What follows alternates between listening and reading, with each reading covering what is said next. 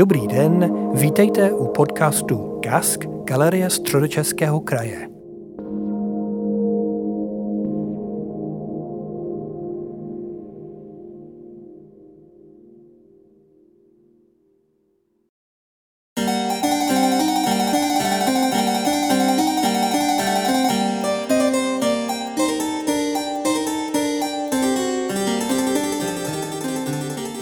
Pohleďte na ten šíp. Pět básníků evropského baroka v moderních českých překladech.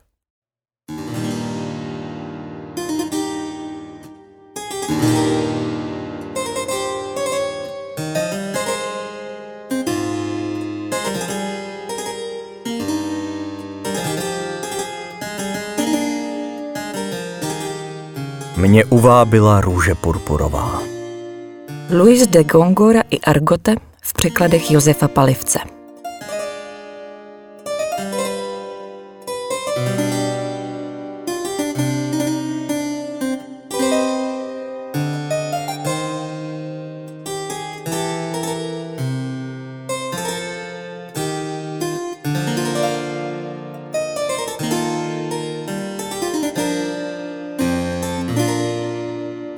Řeko chvostnatá, ty z proudů královnou, valící slavně průsvitné své vody. Když prapor sosen hrubý, domorodý, tvou cloní skráň i kštici čarovnou, a opouštějíc skálu nerovnou, když plyneš v kraj, kam andaluské svody tě lákají a syta nesvobody, pyšně se vyneš s pěnou varovnou, o pověs mě, jejíž obloudila krása, jenž z mámen šlapu břehy omládlé a jemný písek s chudou trávou jara.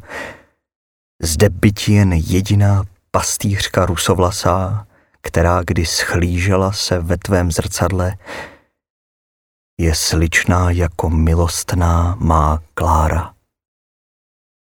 S obdobím, pro které se v dějinách španělské literatury vžilo označení Zlatý věk, je spojován směr, jemuž se říká kulteranismus a k jehož průvodním rysům patří bohatá slovní zásoba, nebránící se novotvarům, ornamentalismu, komplikovanosti a bujné obrazivosti. Tomuto kulteranismu se rovněž říká podle jeho nejvýznamnějšího představitele gongorismus – Muž, jenž tomuto směru dal jméno, na nás hledí z obrazu, který vznikl roku 1622, pět let před jeho smrtí. Básníkovi rysy nám pro všechny časy zachytil štětec jiného předního představitele španělského baroka Diego Velázqueze. Na plátně vidíme přísně vyhlížející protáhlou tvář s vysokým čelem, orlým nosem, pronikavýma očima a semknutými rty. V této hlavě se zrodily následující verše. Já ramen už zlíbal mramorová, šíji bílou přivinul a vlasy, vlasy jsem rozpustil, jež vytěženy asi ze šachet zlatodolu Amorova. Já nečítaná, drobná, sladká slova, přejemné perly rozstavil v ty časy, kdy tolikrát třeba trnitasí mě uvábila růže purpurová. V tom však, o slunce závistné, tvé plání mé oči zranilo, má chlouba uhasíná a sudba moje slábne z nenadání. O nebe, paprsky tvé rozhněvané, proč nechtí zabít mě jak tvého syna? Nač mocné váháš. Vel, ať se tak stane. Luis de Gongora i Argote se narodil 11. července 1561 ve městě Kordobě. Po vzoru svého otce začal v Salamance studovat práva, ale též matematiku a hudbu, nakonec získal bakalářský titul. Roku 1605 vstoupil do kněžského povolání, podle některých zdrojů hlavně kvůli hmotnému zajištění a svůj úřad vykonával při katedrále v rodném městě. Později se mu poštěstilo, prý zásluhou vévody Delerma, získat místo u královského dvora, kam nastoupil co by čestný kaplan Filipa III. Prestiž tohoto místa však zřejmě převyšovala jeho finanční hodnocení a Gongora se nadále potýkal s nedostatkem. Roku 1626 propukla u něj choroba, patrně ateroskleróza, která měla za tragický následek úplnou ztrátu Gongorovy paměti. Rok na to, již naspět v rodné Kordobě, jeden z největších básníků španělského jazyka ve svých 65 letech umírá. Věhlas a vliv jeho díla však nabývá na síle. Hispanista a překladatel Zdeněk Šmít roku 1941 nazval Gongoru výzkumcem a vybrušovatelem sotva postihnutelných fazet. Podle něj se tento básník vzepřel zcela záměrně běžnému myhotání poetických představ. Vynesl s nebývalou smělostí oheň slov do zářné oblasti, narýsované úsilím ducha i srdce, a ve svých sonetech byl nejhoroucnějším smělcem i ohněstrojcem. Zapsal se ve své době do průsvitných letopisů vzduchu nejsmělejšími létavicemi básnické vůle a touhy po absolutní kráse. Indická sloň a bílý mramor sparu a k tomu velebné ebeny.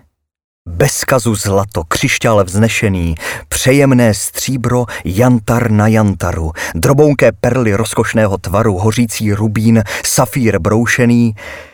To všecko, kdyby sochař zkoušený by sformoval svou rukou plnou darů, byť nejumnější práce jeho mozku a všechna jeho píle účinná i samu krásu divem znásilnila. Ta tvář by nebyla, než slunce z vosku, naproti tváři s tvýma očima. O krásná Kláro, zlá a přece milá. Gongorovi verše tu zaznívají v překladu básníka, překladatele, diplomata a na dlouhá léta vězně komunistického režimu Josefa Palivce – jeho překlady vznikly na objednávku. Redaktorem reví umělecké besedy Život byl ve 30. letech básník Vladimír Holan, který palivce vyzval, zda by se o Gongoru nechtěl pokusit. Nejcudnější studu svatostane. Jen boží ruka mohla stavěti to sličné zdivo z pěkné perleti a z úbělu jež trvat neustane. Z korálu vrátka střílny přichystané, z nichž se lze klidně porozhlížeti, by lunely se mohly zaskvěti, jim smaragd půjčil blesky nevýdané. Nádherná střecho, cimbuří jež zlátne od slunce, které uvnitř věže krouží, o modlo líbezná, buď schovývavá. Slyš moje chvalospěvy neobratné, hlas srdce zbožného, jež k tobě touží a ctnosti tvé si skromně přeříkává. Cyklus milostných sonetů v Palivcově znění v časopise Život vyšel roku 1934. Překladatel se zde ukryl pod pseudonym F. Ramiro. Palivcovo znění je příkladem svrchované jazykové kultury a patří k pokladům českého překladatelského umění. To není rosa, která růži plané tak slušívá, když úsvit plaší stín. To nejsou perly, jimiž karmazín vyšívá umnost ruky milované. Ach ne, to potváří jak malované, v níž mléko s krví řádem navyklým se slévá, sličná slza kanev klín, pastýřky mojí svrchované a zarmoucena tklivě zavzlikály, jdou z hlouby prsou vzdechy pozvolné, tak horoucí, že oblomí i skály. Když obměkčiti ba i skály stačí, jak snadno zmůže srdce povolné, jež na vosk taje při vzdechu a pláči.